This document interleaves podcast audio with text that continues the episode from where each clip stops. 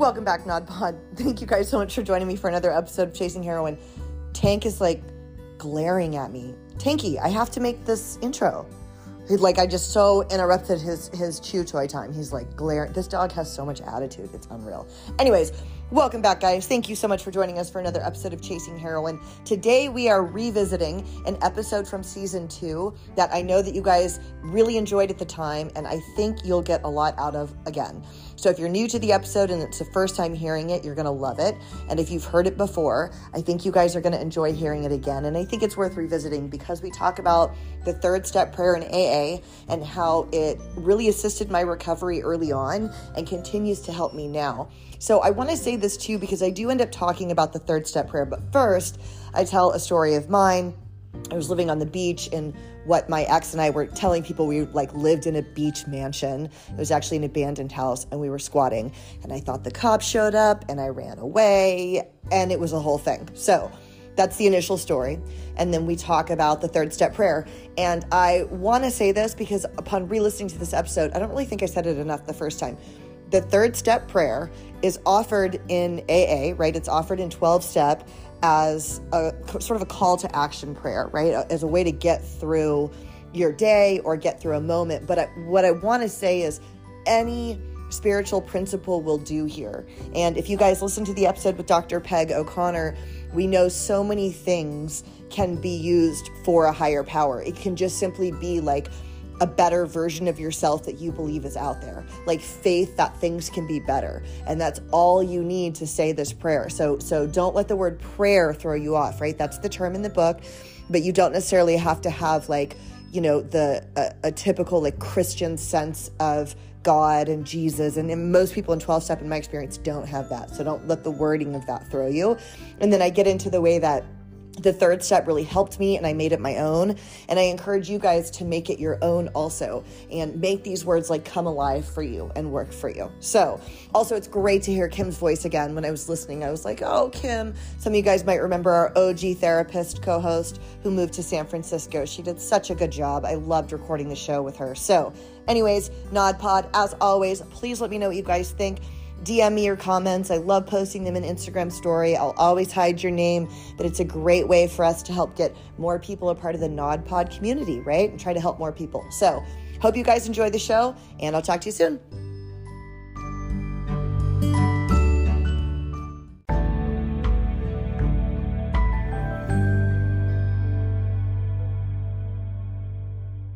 All right, guys, welcome back to another episode of Chasing Heroine on this day. Kim and I are super excited to be back for season two. Yeah, we're back. So we had 21 episodes in the first season and took like a two month break. We got some better equipment.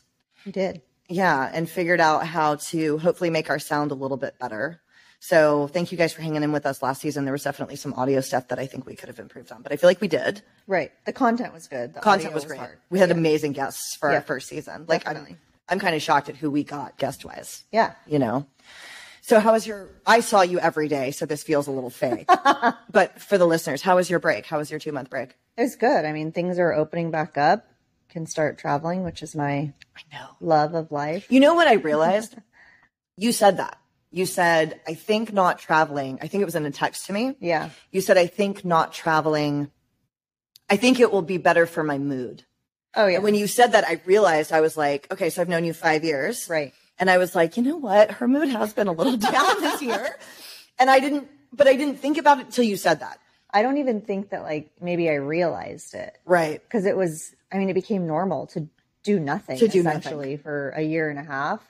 But it was like, yeah, I normally have like Alex to have something planned or have something planned with girlfriends. Like, Totally. something planned to look forward to is so helpful. Right. um even if it's you know a little thing but Right. traveling is such a big part of my life Right.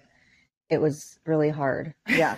I go nowhere and do nothing, as you know. So this year was like the same for me. I, I actually enjoyed it because I was like, haha, nobody can go anywhere. no excuse Yeah. Everybody just has to work with Yeah. me all the time, you know? yep Um, but yeah, when you said that, I realized I was like, oh, traveling is part of her gig. yeah So I'm glad you got to go to Chicago for the fourth. That looks fun. oh yeah it was very fun Um, okay, guys. So if you are a newer listener, the premise of the podcast is so the reason why the name of the podcast is Chasing Heroine on this day is because either myself or another addict talks about where we were on this day in history mm-hmm. versus where we are now. Because I really think it's powerful to show how low someone can be versus the heights that they can get to and, Right. and the change that we can have in our lives. Mm-hmm. And I'm like, I don't know, I'm weird about anniversaries too. I'm a, I'm a nostalgic, emotional person, as you know. And anniversaries to me are big deals. I don't mm-hmm. know. It's just like the human experience and to think about what we went through and be in that place, but we're in a different place now and remember and reminisce to me is just, I don't know, it's huge. Anniversaries are so interesting too because even if we don't maybe realize that a date is coming up that has affected us negative or positively, our like emotional and physical well-being can be affected even if we don't even realize and then when we look we go oh wow it was a year ago that this happened it was 7 years ago that this happened and we don't even always realize or connect the two And you've told me that. You've told me that your emotions live in the body. So I guess we should do our introductions too first. So Sure. my name's Jeannine. I'm an addict in recovery. Mm-hmm. My sobriety date is January 15th, 2015. My name's Kimberly Walker I'm a licensed marriage and family therapist So, and the reason I wanted to throw that in is because when Kim does give insight like that, it's coming from a professional standpoint. And I remember you telling me that emotions like that can kind of live in your body, mm-hmm. right? And come up again around the anniversary. yeah So, so that's another reason why I like to look at it. So this is a, again, I feel like I start every podcast this way by saying, what a dumbass story of mine again. So this is July of 2013 and we are July 2021 now. So in July of 2013, and I remember telling you when we started the podcast, I wanted to start it in June, July, or August. Right. Because June, July, and August of 2013 were the most to this day the most insane time of my life. I was homeless the whole time. It was the longest I'd been homeless. Mm-hmm. My drug use was the heaviest. I was doing the most criminal activity. I was getting arrested. I got arrested multiple times during that period. I was mm-hmm. charged with a really serious felony. They were maybe going to give me a strike. I was, you know, looking at prison time. So, July 2013. So, what had happened was in early June, we'd been evicted from our apartment. Mm-hmm. And again, for anyone that's new, typically who I'm talking about is this a particular ex that I had that I used with, and I used the name Evan, which is not his real name, but that's like the person that I did the most criminal activity with and lived with during that time. Mm-hmm. And I also think it's important to interject here that I release him of all culpability and blame. yeah Yeah, none of this was his fault. And we'll do a whole episode about that at some point, but none of this was his fault. And I thought it was because I hadn't done heroin until I met him. Yeah. But it was not his fault at all. So, uh, Evan and I had been evicted and we'd been like, we'd been bouncing around from place to place because he got money once a month. Mm-hmm. And so when he got his money, we would get like a week at a motel mm-hmm. and shower and do whatever else. And then for the rest of the month, after we like ran out of that week or the two nights or whatever, when we ran out of money, then we would be like scrounging around, you mm-hmm. know, sleeping outside, sleeping on the beach. There was a park near my mom's house that we slept at one night, but then she saw us. She was walking Daisy the next day and she saw us like sleeping under a picnic table. Mm. And it was, I mean, it was it wasn't the end of the world. She knew I was out and about and homeless. Right. But I remember waking up and she was like, "Well, hi," and just acted like it was normal to see us out there on a Sunday morning at seven in the morning and like watch her dog across the park and you know. So, one of the places that we found, well, I also I had a jeep parked in her driveway mm-hmm. that was dead and mm-hmm. no longer ran, and I did not have a license yeah but I had the key to the Jeep. So we would stay in the Jeep at night. So mm-hmm. we would just kind of do our little stupid hustles. Mm-hmm. There was a Walmart there we could steal and do returns. There are all these like addict hustles. yeah There's a Home Depot nearby. So we'd steal things, return things, get gift cards, trade them, you know, shit like that. Mm-hmm. So we would do our hustles during the day, stay in the Jeep at night. And that actually worked for like two weeks. And then they saw us in the Jeep. your mom Yes. Uh-huh. My stepdad actually saw us. My dumbass. This is how they saw us. Evan left his shoes uh-huh like like we lived there outside the door, The door. like yeah, uh-huh. Like he had knocked the dirt off of them, like if it was your house. Right. And he had left his shoes outside. And so Mike was walking Daisy Mm-hmm. and was walking back to the house and saw men's shoes because we would lay down when they walked by. And he saw men's shoes outside the Jeep and walked up and looked in and saw both of us like, there you were yeah, oh no like needles everywhere and us Yeah. like laying there. And so that got busted. So the next place we found, which is where the story happened, was so a buddy of ours, right in Oceanside, like on the beach, had mm-hmm. found a house that was, by all accounts, abandoned. Yeah. So, and there was a for sale sign out front, and it was a massive mansion. Mm-hmm. You know how there's, you know, like not necessarily kind of the PCH, but then there are some of those other roads that run literally right by the beach, and they're Yeah. like beach mansions. Mm-hmm. So it was a beach mansion. It had like 12 rooms. Oh my gosh. Yeah, and it was there was a for sale sign out front, and there was a sticker, a giant orange sticker on the garage mm-hmm. that all of us were afraid to go look at because it was only like ten feet from the road. Mm-hmm. So we didn't want to go look, and I eventually figured out what the sticker said. But I knew that that probably related to why it was abandoned. Yeah. So I didn't know if it said like it had been condemned and it was about to fall down. Like I didn't know mm. what that sticker said, but there was a mm. for sale sign and a sticker up, and the place was abandoned. And our buddy had broken in through the beach side. Mm-hmm. So we had gotten the door open and we were like going in and out of the door. So we moved into this abandoned mm. beach mansion. Mm-hmm. But all of so the power had been shut off, the water had been shut off, and all of the fixtures had been removed. Mm-hmm. So there was just like holes in the ground in the bathrooms where the tub and the toilet would have been. There were some like cabinets in the sink or in the kitchen, Yeah. but the sink was removed and there Oh, was so there no wasn't power. toilets. No, there was no Oh, okay. toilets. There was just holes in the ground. Yeah. So there was nothing in there. And I didn't know what was going on. It looked like it was for sale, but it was abandoned. But I didn't know if people were going to come back. And there were houses really close to it on either side, like giant mansions with mm-hmm. only like, you know, 20 feet between them. Right. That were occupied. Yes. It was mm-hmm. by Buccaneer Park. Mm-hmm. There's like that, it goes over a bridge and then goes up. It was right there. So we started staying there and hanging out there. And this is why I wanted to share this story. Yeah. while we were there, it was the scaredest I have ever been. It, it was one of the most afraid I've ever been in my entire in my entire life Yeah. because I knew I know what residential burglary is. Yeah. And residential burglary carries a strike in California.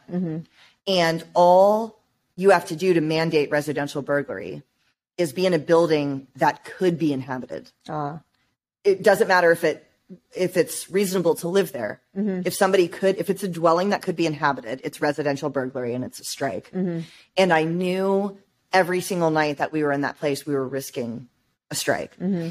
And Evan and our friend did not seem to have any real awareness of this or understand this. But you know me, like I, I still kind of had my wits about, you know, I knew Yeah. what we were doing. And I was already out on, I had just gotten out from the check case. I mm-hmm. printed checks mm-hmm. and I had just gotten out from that. So we're staying in this abandoned house at night, and I was so, so, so paranoid Yeah. because it was also really hard for me to hit and find a mm-hmm. vein. And so at night, Evan would want to turn a flashlight on mm. so that we could see, but there was windows everywhere. It's a beach mansion, Yeah. and we would fight every night. And I was like, "Dude, you can't have a flash. Here's how rich people work: mm. The Joneses and the Smiths." Yeah. know that the Leibowitzes don't live here right now and that they're vacationing in Nantucket. Mm-hmm. They all know that. They're rich people. Yeah. So if they see a light bouncing around in here, they're gonna call the cops. Like that's what rich people do. Mm-hmm. Don't run your flashlight in here. Mm-hmm. So we would fight and he would run it anyways because he never listened to me. yeah. So I was just deathly afraid all the time that the cops were going to show up and I was going to get a strike and go to prison for residential burglary. Mm-hmm. And we stayed there for several weeks. And he had stolen some pillows from there was like condos next door, and, and one of them was a model home, mm. and he'd walked in there and stolen some pillows. Mm-hmm. So we were staying. I kept changing my mind where I thought it was safest to sleep. Mm-hmm. And there was a room in the very front of the house that had windows that looked directly on the street. Mm-hmm. So I ended up deciding that if we stayed there, I could jump up and look. Mm-hmm. So we were just, and I think I've told you this part before. We had those um, camping blankets Oh yeah. Yeah. that are like aluminum or whatever mm-hmm. they look like. They're like plastic and they make a bunch of noise, but they reflect heat like space blankets. Just total, like the most tweaker scenario you can imagine. So stolen pillows, space blankets, Yeah. water bottles to brush our teeth, you know, squatting in this house. We were going to the bathroom in the holes in the floor. Um, so it was obviously filth was like building up. Right. We'd been there for a few weeks. And we were so ludicrous. We would tell people like, yeah, we've really got it together. We're living in a house by the beach now. Yeah. I told my mom that. I was like, we've got this great place by the beach. If you want to check it out. Yeah, I'm I gonna ask her what, what she really thought when you told her that. ask her when she's on. Yeah, you guys, my mom is going to be the next guest. So ask her what she thought if she remembers. She's blacked out some of the things though too. Yeah. So I don't know if, she, but I'm sure she remembers the beach house because I was calling it the beach house. Yeah. So we were staying in the front room, laying on pillows with these space blankets. Uh huh. And I would stare at the ceiling. His dumbass would fall asleep. I shouldn't call him a dumbass. No, you shouldn't. Evan would fall asleep. But he didn't understand the residential burglary charge. He thought it was like being like breaking and entering. Yeah. And I was like, no, fool. This is residential burglary. This carries a strike. Mm-hmm. This is a really big deal. And we have records. Mm-hmm. It's massive. And I, I don't know. He didn't really care, whatever. It didn't bother him as much. And I would lay there under my stupid crinkly space blanket, uh-huh. making noise too Of course. staring at the ceiling and tears would just be like running down my face mm-hmm. but i wasn't actively crying i was just so terrified tears would just be like leaking from my face Yeah. and it was a, like just utter despair mm-hmm.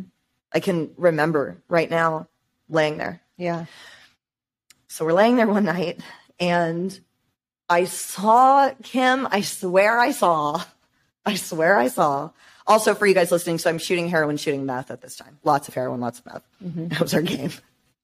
So I'm laying there and I saw red and blue lights flashing suddenly mm-hmm. in the driveway, like uh, through the room. Yeah. And I thought, holy shit, the cops are here. Mm-hmm. You know, finally somebody called them or whatever. So I think I tried. I think I tried to grab him. Mm-hmm. I would have tried to grab him. I wouldn't have just left him. Um, so I, I was like, cops, bro, cops, get up. And we didn't have anybody staying with us that, that night. It was just us. Mm-hmm. And so I leapt up and then barefoot so it was a long kind of house, and the sliding glass door was on the sand, mm-hmm. like it was like on the sand beach mansion. So I jump up in the front room, run out, Yeah. and there was a set of stairs that went down a hallway, another upstairs, mm-hmm. and then another down, and then the back. So I'm like, you know that song, "She's a Runner, She's a Track Star." No, I don't know. If somebody could have filmed me running and put the sound of "She's a runner, she's a track star," people make goofy TikToks with them. It would have laid perfectly Yeah. over my cracked out, ridiculous, like hair flying, barefoot, my glasses with the one lens. Yeah. Because also, if you're just tuning in, by this time I was wearing glasses that only had one lens in them, And Jeannine doesn't have good sight. So that and I have terrible sight. So I'm also blind Yeah. with one lens. Half blind. Yeah. So I jump up, sprint down the stairs, across, up the stairs, and Evan's going, baby, baby. And I'm like, come on, you know? So I hit the sliding glass door, throw the sliding glass door open. Uh-huh. There's a deck with no fence because mm. I think they were doing construction. So like there probably should have been a fence there, but there wasn't. A bunch of rocks. Mm. And I can't believe I didn't eat it on these rocks and kill myself. But I think I was like on so much like adrenaline Yeah. that I just like flew over the rocks, mm-hmm. hit the sand.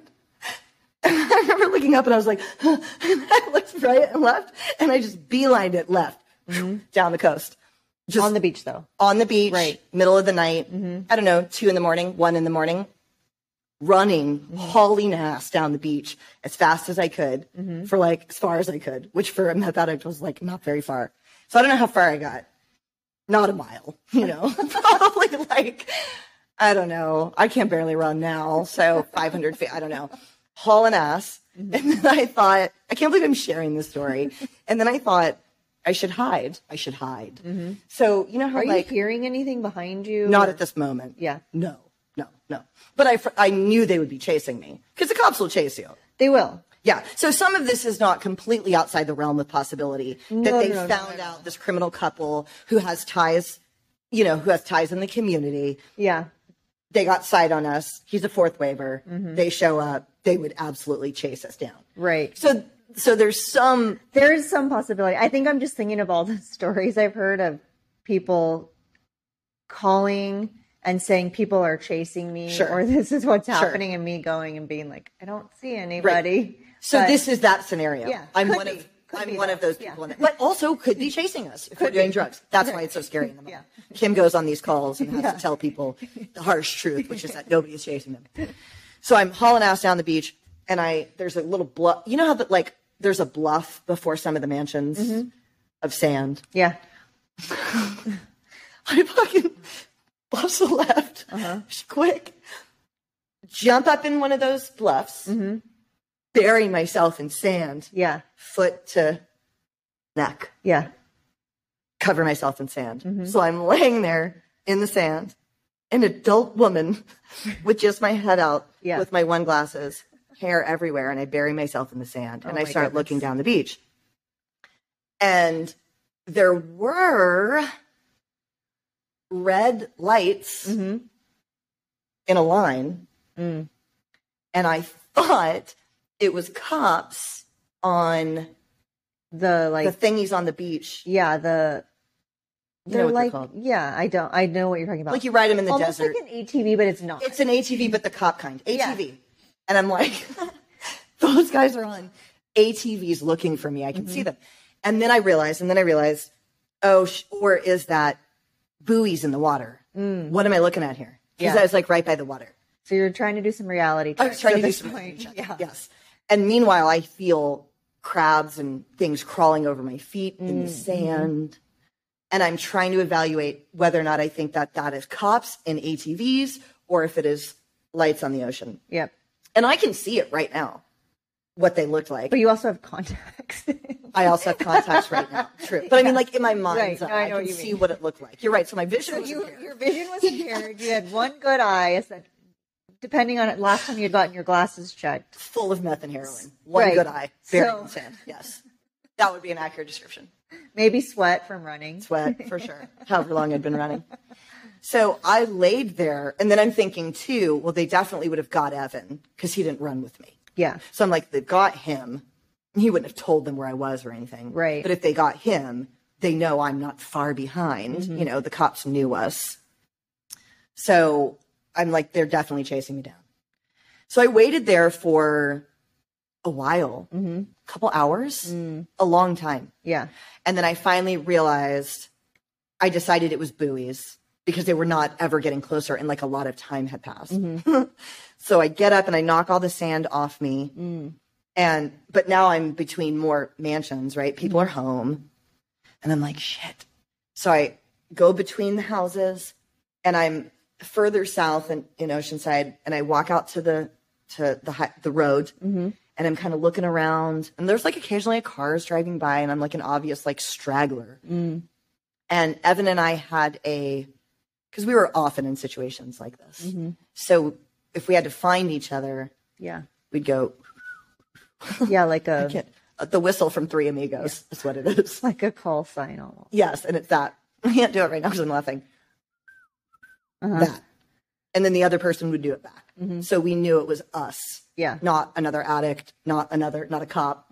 Although you wouldn't have to be, you know, Yeah. brilliant People to crack that code. Yeah.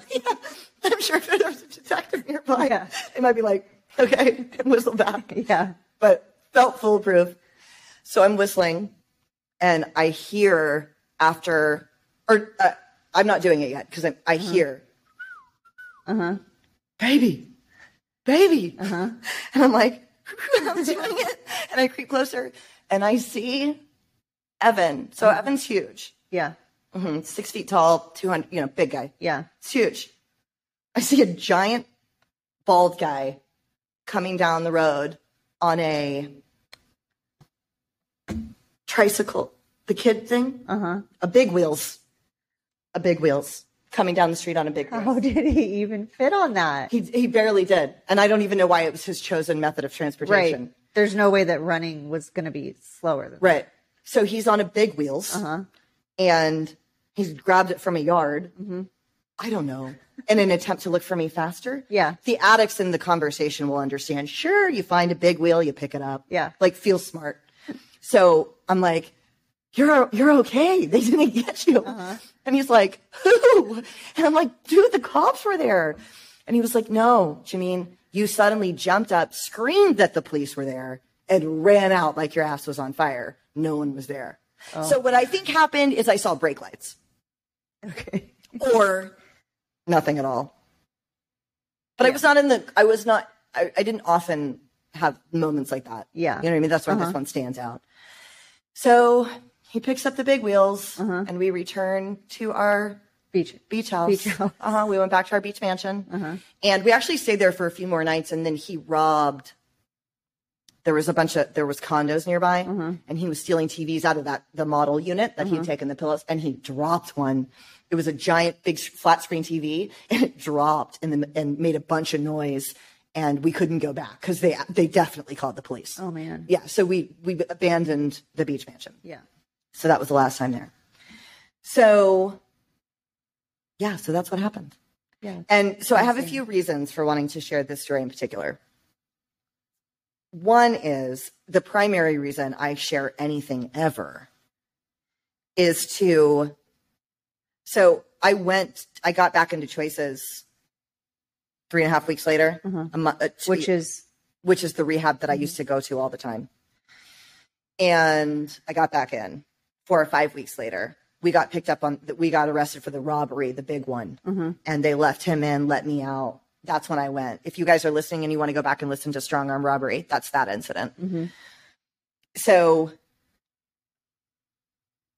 I want to share this because it's so embarrassing mm.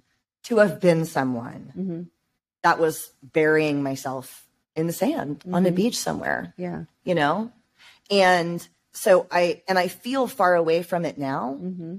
But when I first got into rehab four or five weeks later, it's hard to be in early recovery mm-hmm. and be that close to something that you did that's so embarrassing. Mm. So the main reason I'm sharing it is so that if anybody hears this mm-hmm. and did something like that, I want you to know that we were all doing the same kind of ridiculous things. And I was in, you could probably make a good case that I was in some degree of meth psychosis. Uh-huh. And I am fully fine. And I was fully fine a few weeks later. Mm-hmm. And there's an there's a narrative with some addicts that oh, I'm just so fucked up. I'm never going to be the same. I'm never going to be the same. Mm-hmm. And I really try to fight against that. Yeah. Our brain has we, regenerative powers Yes. That are pretty astounding. Mm-hmm. And I have all of my faculties. And I did kind of shortly after that. So that's the other reason why I wanted to Right. Which is amazing. It's not the case necessarily for everybody, but I do Probably not, but- I do feel like that can instill hope in people of like there's regenerative power in our brains. Right. Yeah. Right. And you don't always have to be the person that was, you know, buried in the sand, Right. basically. The other really important part of this was something that I realized at the time. Mm-hmm. So I got into rehab four or five weeks later, and I was super sick in detox. Mm-hmm. So I left. I had 12 days. Mm. I'd done my Suboxone taper, and I was dog sick. And this is, we talked about this in the episode Tracks and Tracks Mm-hmm. in season one. I was dog sick. So I left overnight. I wanted to get well and come back, Mm-hmm. Yeah. was my plan, which I kind of did. Mhm. And when I went back the next day, which I did go back, the intake coordinator, who is not my biggest fan Mm-hmm. at all, for relatively good reason, Right. pulled me in a little office. And he was like, Why the fuck would I let you back? Do you know what that signals to every other person in this program? That you can leave, get well, and come back. Yeah. You can leave, use, and come back, you know? And I remember what I said to him, and I got super sincere in this moment. I said, Yeah, like I understand that. mm-hmm. Here's why I want to come back, and I don't know why you should let me, but this is why I want to come back. Mm-hmm. For the first time in as long as I can remember, while I was here for 12 days, like I wasn't waking up in terror. Yeah. I did, I wasn't in fear Mhm. for the first time. And I just want to like I would like to be safe again. Right.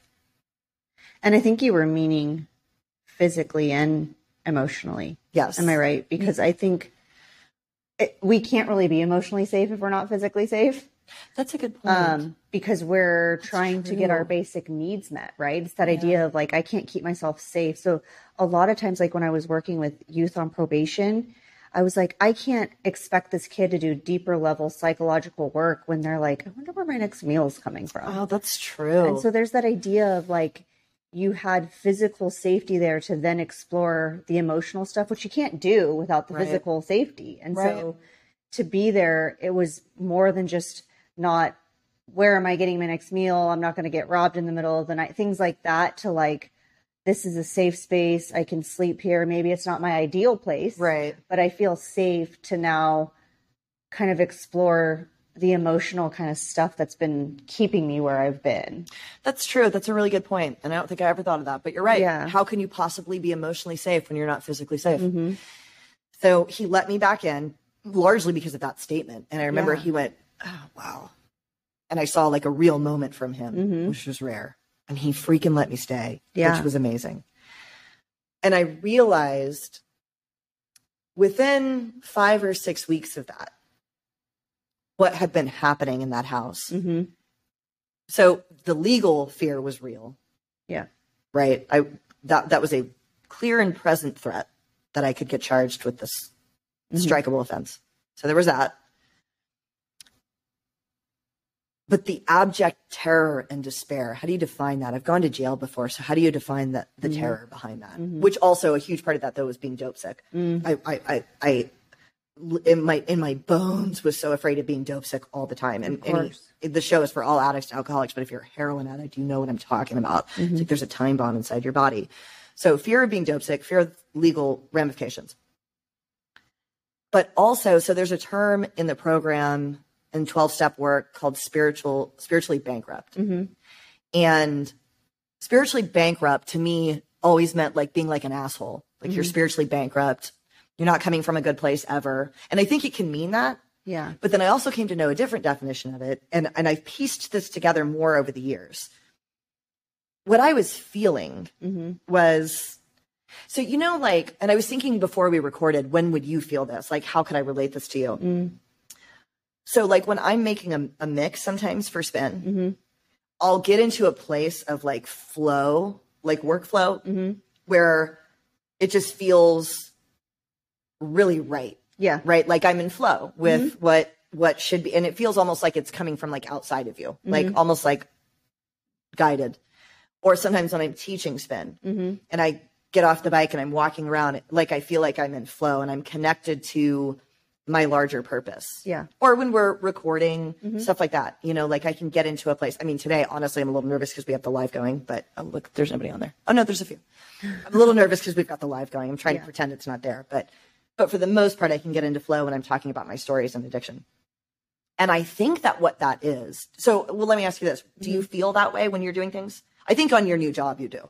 Yeah, I think so. I mean, it feels like when we are confident in the choices and the things that we're doing, and then also serving like what we think is our purpose with passion almost to not be super cheesy, but like that's kind of what it sounds like to me. that's what it feels like that's what it sounds like to me too and then i'm gonna i take that a step further and i think that that purpose is divinely guided and ordered Mhm. so connected to a higher power god whatever you want to call it Mhm. I w- in that moment i was so fucking far. Yeah. yes from any god related purpose or moment in my life. Mm-hmm. Like so i wasn't just alone. I was like spiritually alone. Yeah. like dark blank hole where my soul was supposed to be. Mm-hmm. And i think that's the terror and the aloneness that i felt. And a lot of what 12 step tries to do is reintroduce people to a spiritual connection so that and I think that's why I've never felt that terror since or before. Mm. Because even right now with the studio, you know, like it's hard. It's hard all the time. But I've never felt that alone again, Right. you know, when other things are going on because I do feel connected again to higher power. Mm-hmm. And if you're newer to this show, um, well, no, I don't want to apologize for it. I was about to say I'm going to apologize for doing a little bit of a spiritual twist, but I don't want to because it's a massive Yeah. part of the program. And I'm not suggesting wording for anyone to use. So it could be higher power, universal source, some sort of feeling that you're connected to your purpose. Because, like, you are not a necessarily you know, believer in the typical sense, Mm-hmm. but you feel guided in your choice of career and what you do for people, I'm assuming, right? Yeah, Right. definitely. So basically, the feeling that we're like plugged in, Yeah. you know, Mm-hmm. and I didn't feel that. And I think that's why I was so scared. So I thought Kim and I have talked about making this an episode at some point where I talk about the AA third step prayer Mm-hmm. because I think it is such an amazing prayer, not just for people in recovery, but for anybody. Mm-hmm. And the way that it can get us focused and dialed in. And it's very specific in its language. Mm-hmm. So I just want to go over that with you guys. So I, I want to make sure I don't get it wrong. So Kim's actually going to pull it up on her phone. I know it, but I can just see myself when we're actually being recorded, like blowing it. Somebody being like, she doesn't even know the prayer. God, I offer myself to thee to build with me and to do with me as thou wilt. Relieve me of the bondage of self that I may better do thy will. Take away my difficulties that victory over them may bear witness to those I would help of thy power, thy love, and thy way of life. May I do thy will always. So, a lot of people, when they read the big book or when they read something like this, they feel like that's like Shakespeare. Mm-hmm. And I understand that. So, my third step, what my sponsor had me do mm-hmm. was memorize this. And that's actually all she said was memorize it. But that wasn't really going to work for me. Mm-hmm. I needed to make it make sense. And I talk about that on the show sometimes, like when I read the NA just for today every day, which is part of my morning routine. Um, and I recommend doing this in recovery. Try not to just like look at the words, but make allow it to come alive for you in some Yeah. way. Like the just for today today mm-hmm. was about stumbling when you're newly in recovery. Mm-hmm. So what do you do? You look to other people at the meetings mm-hmm. to look for guidance in those earlier days, and that's why we share stories. Right. And so when I read that, I, I see that as a very, it's very obvious for me. Okay, wh- how am I embodying this? I'm doing my show mm-hmm. today. Yeah, and I think that the really interesting part is as like part of someone's therapy process or just like if we're trying to learn a new thing, sometimes it doesn't really like click with us that first time. Right. So it's like let me figure out how it works, but our or like it's really interesting. Our mind like takes it when we're ready to kind of thing or when Yeah. it, when it like clicks with something. That's so probably it's true, kind too. of like Right. um but yeah to to really do the work than just reading the words it helps you really understand it and process it and then utilize it Well, yeah, it makes it real. yeah And then also, it just it it it, it makes it so much more powerful in the moment when I'm actually gi- giving it some thought because I do my morning routine here at the studio and I'm sometimes kind of rushed. So, um, it forces me to slow down mm-hmm. when I give it this meaning. Yeah. So I want to break it down for our audience. So the first line is my favorite line, which is I offer myself to thee to build with me and to do with me as thou wilt. Mm-hmm. So the way that I see that is you're asking God, the universe, whatever, to partner with you mm-hmm. and co create. You'll hear some people call it co creating your life and co creating your reality. Mm-hmm. You're asking for that, for a connection.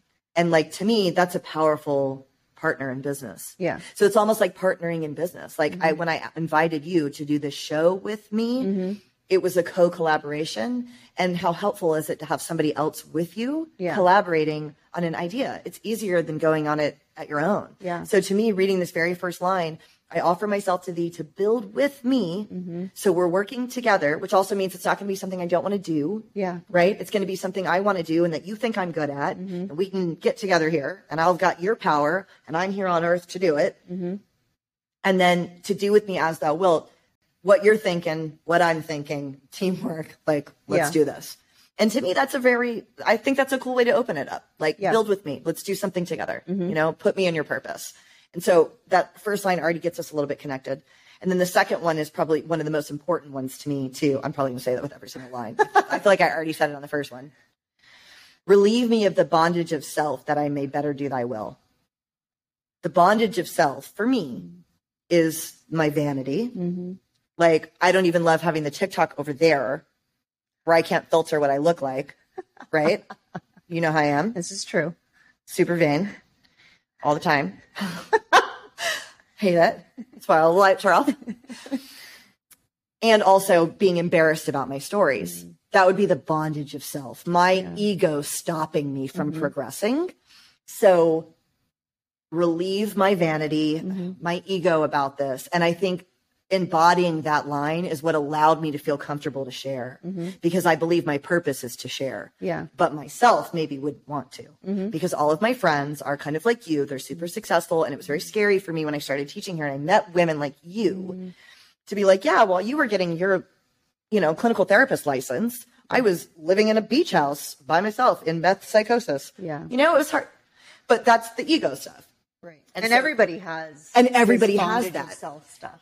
That's why I think that mm-hmm. this prayer is great for anybody. Yeah. We all have something that's getting a, that's getting in the way of maybe our primary purpose because we're holding on to some sort of like ego side. Mm-hmm. Take away my difficulties, that victory over them may bear witness to those I would help. This one is huge to me too. Mm-hmm. This one I take really, really, really, really, really seriously. As you know, my story involves so many miracles. Yeah. It's like weird. Mm-hmm. Somebody gave me the car. Yep. I own this place now. Mm-hmm. I got that house at three years with no credit mm-hmm. that I could afford. Like, guys, weird miracles. And I think that this is why. Mm. That part, take away my difficulties, that victory over them may bear witness to others. I share about them. Mm. And I think that's why I keep getting help because I tell people afterwards, I just got this assistance. I invite you into the fold Yep. because this is where it's good. You know what I mean? And and and the first time I embodied that, so guys, I never shared at meetings ever. I was very scared to share at meetings, which is weird because now I have this podcast. Yeah. But I never stood up and shared at meetings. I started primarily in NA, and there mm-hmm. was this meeting I loved, and you had to walk to the front of the room, and they didn't call on you. You had to volunteer. And I never, ever, ever stood up and spoke ever mm-hmm. because I was first of all I'd start crying. Yeah. There might have not been too like we just talked about that physical safety and which leads to emotional safety of feeling like Maybe and it doesn't even mean that it was around you. It was like Right. within yourself of like it's terrifying to be vulnerable. Right, it It's is. so scary. I also was such a chronic relapser. Mm-hmm. And you know, I don't love that word, but whatever. Yeah. Sometimes I use the terminology that we all recognize. I was what they would call a chronic relapser. Mm-hmm. And everybody like knew that mm. in my area. Mm-hmm. And nobody liked me a whole lot because I would go live in your sober living because a lot of people in recovery also own sober livings. So I would like bounce from the women that own sober livings and like get them to let me move in for a deal. And then I would relapse, use in the place Yeah. and like pass a drug test and there would be this whole thing. And like, I wasn't loved in that area. And so maybe just do a screenshot of it. Although I kind of know it now. I think it does. Um, her phone keeps going off. Um, but I would never share. Also, I thought I didn't have anything valuable to say Right. because I couldn't get any time. You know what I mean? I'm like, what am I going to say? Because people would stand up at like 16 days Right. and be like, I'm like, uh, what am I going to say at 16 days? What am I going to say at 90 days? Yeah. Like, I'm such a piece of shit. I have nothing to say to these people. You know? Right. Nothing. I have no value. Which to myself, back to my bondage person. of self. Right. Yeah. Well, you're right because also ego. I, I didn't know how that would be perceived. Yeah. You know, but at seven months, somebody gave me a car, mm-hmm. and we will do an episode about that. Actually, it was in July. It was on my exact um seven months. Mm-hmm. Oh, so it wouldn't have been July. It would have been August mm-hmm. 15th. So at eight months, I got a car, or seven months, I got a car. And the story is a miracle. I was nowhere near buying a car, and I was at the end of my rope taking public transportation. Yeah. I was going to relapse. I was on the verge of relapse. And within a few weeks of me having this massive realization that I was not going to be able to get one, somebody gifted me a car for free. Yeah. Changed my life. Mm-hmm. And I thought about this part of the prayer and I thought, man, this is huge. Someone gave me a car. This doesn't happen all the time. Take away my difficulties, that victory may bear witness. I have to stand up and share this mm-hmm. because I got it, so I would share it. Yeah. And I felt that. So I stood up for like the first time at a meeting and I did cry the whole time. Yeah. And I said, I just feel like I need to share with you guys that someone gave me a car and I was on like the verge of relapse. Mm-hmm. You know, take away my difficulties, that victory over them may bear witness to those I would help if thy power, thy love, and thy way of life. And then the last sentence, may I do thy will always check in. Mm-hmm. Even with the show, I- feel like I need to check in. Like before you got here, I did my breath work and mm-hmm. I want to make sure because like obviously I want it to be big Right. and I want us to be able to get sponsors and like have it be a whole thing. but I want to make sure I'm staying true to the values that I started the show with, mm-hmm. and then I'm never like selling out.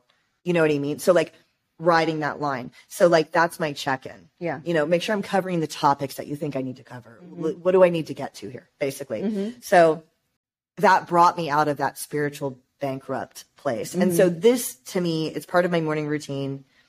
After I do my, you know, the little list I do in the breath work and all that stuff, I say this prayer and I try to live it. Yeah, Yeah. So I thought that this would be a good episode to share that. definitely. So Thank you for sharing that. Sure, of course. I know it's not always easy to share these things that you may still like carry shame around, but like you said, it's it's healing for you and it could be really healing for other people. Well, yeah, I mean, it's. I guess it's probably it, it started being healing for me when I I started here at the uh-huh. studio. I just kind of started letting little stories out here and there, and mm-hmm. people thought they were like hilarious and ridiculous mm. because they saw me teaching spin Yeah. and being totally fine, and they're like, "How's the person in front of me Mm-hmm. someone that buried yourself on a beach?" Yeah.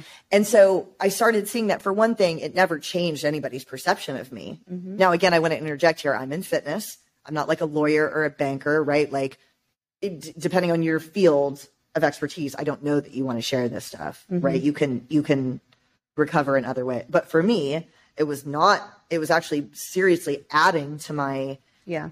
yeah, And you didn't do my it classes. No, and I didn't do it day one. Do you I- remember the first time that you shared any sort of because I it's int- uh, how long have I been coming? I think five years. you've been now. coming here for at least five years, taking my classes. And I remember I took a class, I don't remember when it was, and she mentioned something and I thought, "Oh, I wonder if Jeannine is was an alcoholic, is an alcoholic." I like, Right. "That's so interesting because it was kind of vague and I had really no vague. idea. But do you remember the first time that you shared any little something and how you felt leading up to it? Did it just come out and then how you felt after it? Yes. The very first time I shared was I got my two years mm-hmm. and I wanted to post it on Facebook mm-hmm. and Instagram. But I had not yet shared openly. And what you heard me doing in the studio was I would say something like, I used to be really sick Yep. And I thought that I was never going to teach again. Mm-hmm. And I'm so grateful to be here with you guys. Mm-hmm. Thank you for being here. There was a time in my life when it looked like I was never going to teach again. Yeah. That's what I would say. Mm-hmm. And so I, I don't know if people constructed that to mean that I had been physically sick, but in the beginning, that's kind of what I made it sound like. Yeah. And then my two years, I wanted to post it and I was really afraid. Mm-hmm. And, you know, my friend Barbara, she was a maid of honor at my wedding. Mm-hmm. I even called her and I was like, hey, dude, I'm about to post this. I need you to love it and comment right away. You know how I am with that kind of stuff. I make my friends comment on my stuff. I'm like, I'm about to do this. You need to write something. So I called Barbara and she was like, all right, I'll do it. You know, Barbara, you know, my Georgia friend. She was like, I'll do it right now. And then I dragged my feet for like 15 minutes and she, and she called me and she was like, I'm sitting here by the phone. And I was like, oh my God, of course. Okay. Like of all the people I had to ask for backup, you know, the most aggressive friend I have. So I posted about my two years and I don't remember what I said. I could go back and look. And although I deleted it from Instagram mm. when I got hired at Cycle Bar, I mm-hmm. panicked because it was an outside studio. Yeah. And I deleted it. And I now know that Kelly wouldn't have cared Yeah. but I panicked. So at four years or whatever I had mm-hmm. when I started teaching at Cycle Bar, I, I, I deleted that, but not from Facebook. So I posted it there, mm-hmm. and the support I got was overwhelming. Mm. I mean, you know, within an hour. Yeah. Not that we do it for the validation, but in the beginning, oh my god, it was so helpful because if I had gotten crickets, you were terrified. I was terrified. Yeah. I was terrified. Also, the owners, the previous owners of this studio knew. They already knew. So I mm-hmm. knew I was safe, like work wise. Mm-hmm. And they were always really cool about it. They never even, they never even batted an eye. It Yeah. was weird. Mm-hmm. Like, no matter what I told them, yeah. you know, they're, they're mm-hmm. like, "Hmm." so I don't know. Yeah. But it was, I appreciated it. Of course. And then the next time I came in, one of our very good friends who is sober but not open about it, so I'm not gonna say her name right now. She came in and walked up to me, and she's super cool. I didn't know her that well, and she was like, "Dude, I saw your thing.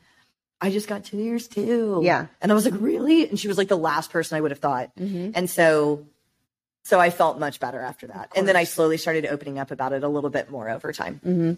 So cool. yeah, I figured you'd remember the first time. I, I remember the, I remember everything. That's why we have the show, you know, like the ridiculous things that I remember.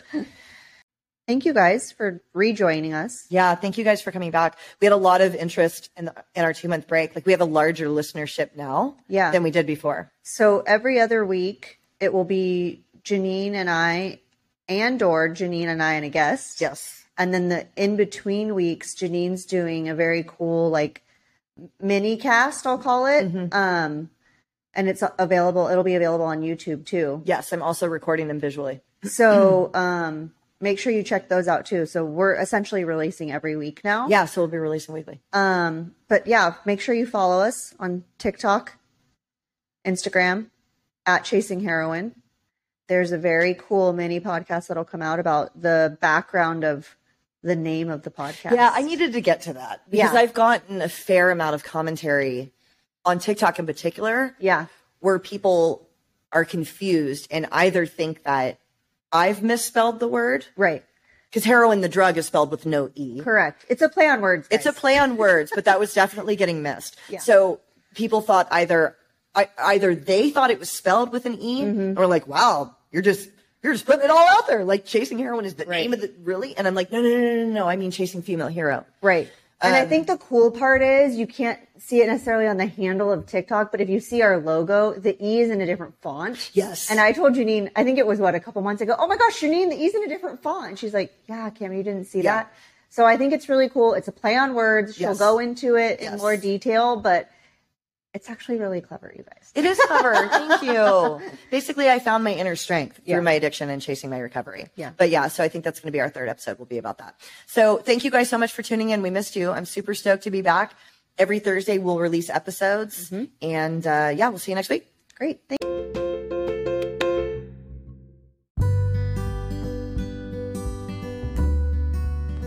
So, what I want to leave you guys with today is, you know, that day, that night, that morning on the beach was hideously embarrassing and scary and all that kind of stuff. And I never would have thought that anything that could come out of that night or so many other nights would benefit my life in any way.